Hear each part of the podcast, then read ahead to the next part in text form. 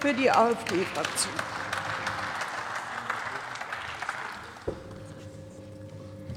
Werte Frau Präsidentin, werte Kolleginnen und Kollegen! Die Europäische Union wird in ihrer Umweltgesetzgebung immer übergriffiger.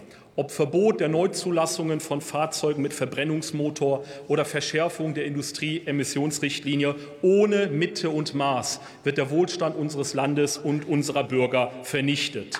Damit wird Deutschland als Wirtschaftsmotor und Nettozahler der EU zunehmend abgeschafft. Doch die hohen Damen und Herren in der EU merken noch nicht einmal, dass sie ausgerechnet an dem Ast sägen, auf dem sie selbst sitzen.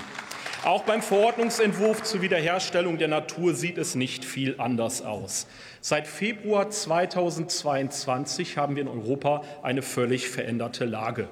Der Ukraine-Krieg hat zu Unsicherheiten bei der Ernährungssicherheit geführt. Die Ukraine ist einer der weltweit größten Getreideexporteure. Und wir wissen nicht, wie lange der Krieg noch gehen wird, wer den Krieg gewinnen wird und wie sich das alles auf die Getreideexporte auswirken wird. Vor diesem Hintergrund wäre es dringend geboten, von jedweder sich negativ auf die Ernährungssicherheit auswirkender Gesetzgebung abzusehen, werte Kolleginnen und Kollegen. Nicht so die Europäische Union. Sie missachtet auch noch das Subsidiaritätsprinzip. Und Im Unterschied zur Europäischen Union wollen wir Naturschutz nicht gegen die, sondern mit den Bauern realisieren. Die blauigen Rundumschläge der Union führen eben nur dazu, dass die landwirtschaftliche Produktion ins Nicht-EU-Ausland verlagert wird. Und dort herrschen schlechtere Standards als bei uns. Der Verordnungsentwurf liefert auch keine zufriedenstellenden Antworten, insbesondere zu den Fragen der Flächennutzungskonflikte. Der Landwirtschaft und Forstwirtschaft sollen Flächen entrissen werden, um sie dem Naturschutz zuzufügen. Und Sie, Herr Gesenhus, sollten mal zur Kenntnis nehmen, dass eine erhebliche Einschränkung der Nutzung auch eine Enteignung darstellt. Das wissen Sie nur nicht.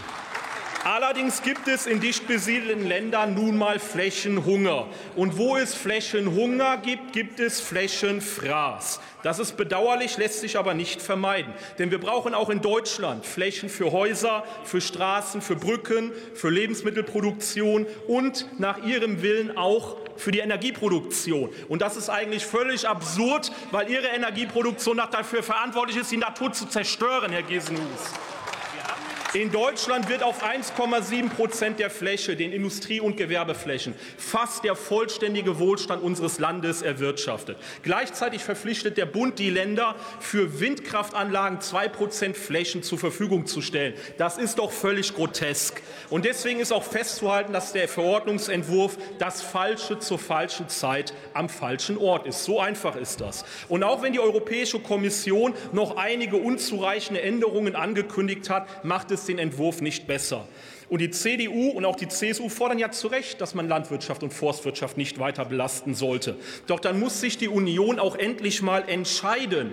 Denn dieser Verordnung wird ja mit ihren ambitionierten Zielen nicht möglich sein, wenn man keine weiteren Belastungen durchführt. Und deswegen ist auch Ihr Antrag, auch wenn wir uns nachher enthalten werden, weil er richtige Elemente hat, weder Fisch noch Fleisch. Sie müssen sich endlich mal entscheiden, sind Sie für die Ziele oder sind Sie gegen die Ziele? Und wir sagen klipp und klar, dass diese Ziele zu ambitioniert sind, dass sie effektiv eine Enteignung darstellen. Und zu diesem Schritt müssten Sie sich endlich auch mal bekennen. Und deswegen werden auch wir in der Europäischen Union beobachten, im Europaparlament, wie sich CDU und CSU bei der Abstimmung zu diesem Verordnungsentwurf verhält. Es wäre ja nicht das erste Mal, dass sich CDU und CSU in Bund und Ländern laut mokieren, um dann anschließend in der EU nickend zustimmen, alles abzusegnen. Vielen Dank.